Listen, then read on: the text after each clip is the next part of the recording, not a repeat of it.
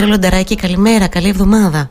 Καλημέρα κύριε Πετεδίνου, καλή εβδομάδα, καλημέρα στους ακροατές σας. Τι κάνετε? Ευχαριστώ πολύ για την πρόσκληση. Εγώ, εγώ καλά σας, εδώ, σας ευχαριστώ εδώ, για καλά. Τη θετική ανταπόκριση, γιατί αντιλαμβάνομαι ότι είναι δύσκολη η μέρα, δύσκολες έτσι οι τελευταίες ώρες και ίσως και αυτές που θα ε, ακολουθήσουν, ενώ απαιτούν μια αυξημένη ετοιμότητα, οπότε αντιλαμβάνομαι ότι για σας ε, αυτό απαιτεί πολύ, πώς να το πω, τρέξιμο, εγρήγορση.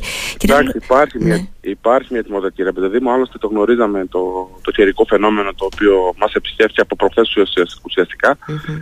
Ε, ευτυχώς μέχρι αυτή τη στιγμή που μιλάμε δεν είχαμε έτσι προβλήματα, δεν είχαμε αποκλεισμένα χωριά, δεν είχαμε δρόμους κλειστούς λόγω της χιονόπτωσης. Φαίνεται ότι ο έντονος βοριάς που επικράτησε καθ' όλη τη διάρκεια της νύχτας, ακόμα και τώρα που μιλάμε, ε, μάλλον πως απέτρεψε τη, τη χιονόστρωση mm. ουσιαστικά. Αρκετό νερό έπεσε, πάρα πολύ νερό θα έλεγα και θα εξακολουθήσει.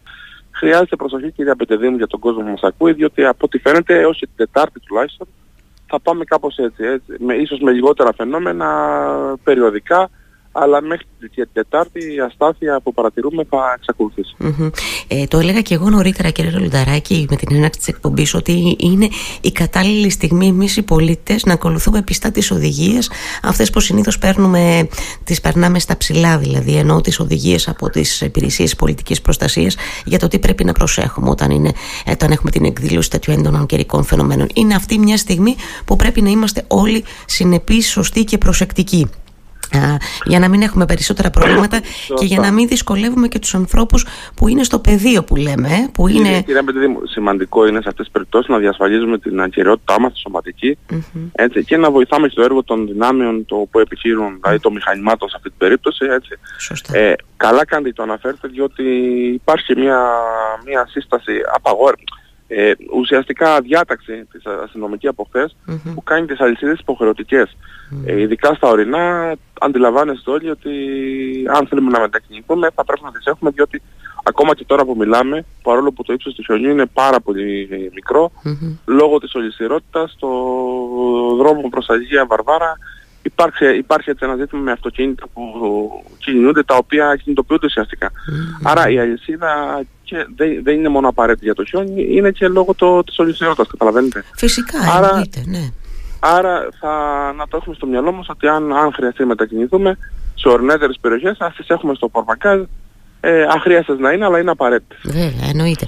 Ε, κύριε Λεονταράκη, μου είπατε ήδη και το είχα αναφέρει και εγώ και με επιβεβαιώσατε δηλαδή ευτυχώς ότι αυτή την ώρα δεν έχουμε αποκλεισμένα χωριά, που είναι πολύ σημαντικό αυτό.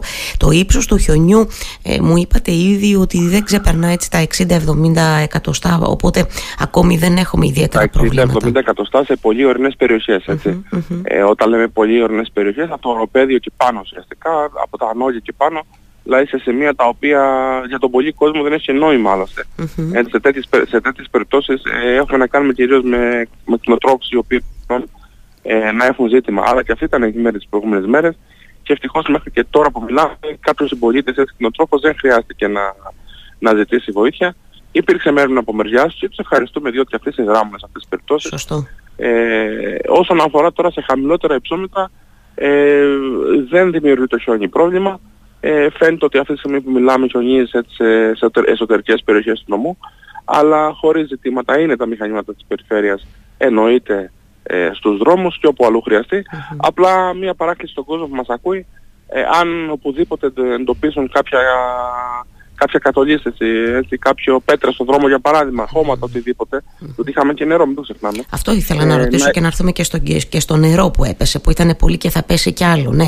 Για πείτε μου, ε, λέγατε για την έκκληση προς τους πολίτες. Να ενημερώνει την αστυνομία, mm-hmm. να ενημερώνει την αστυνομία και η αστυνομία κατ' επέκταση ενημερώνει και εμάς. Mm-hmm, mm-hmm. Δεν είχαμε πάντως, ενώ δεν, έχει, δεν είχαμε έτσι ιδιαίτερα προβλήματα στο δικό δίκτυο από τέτοια περιστατικά, κύριε Λεονταράκη.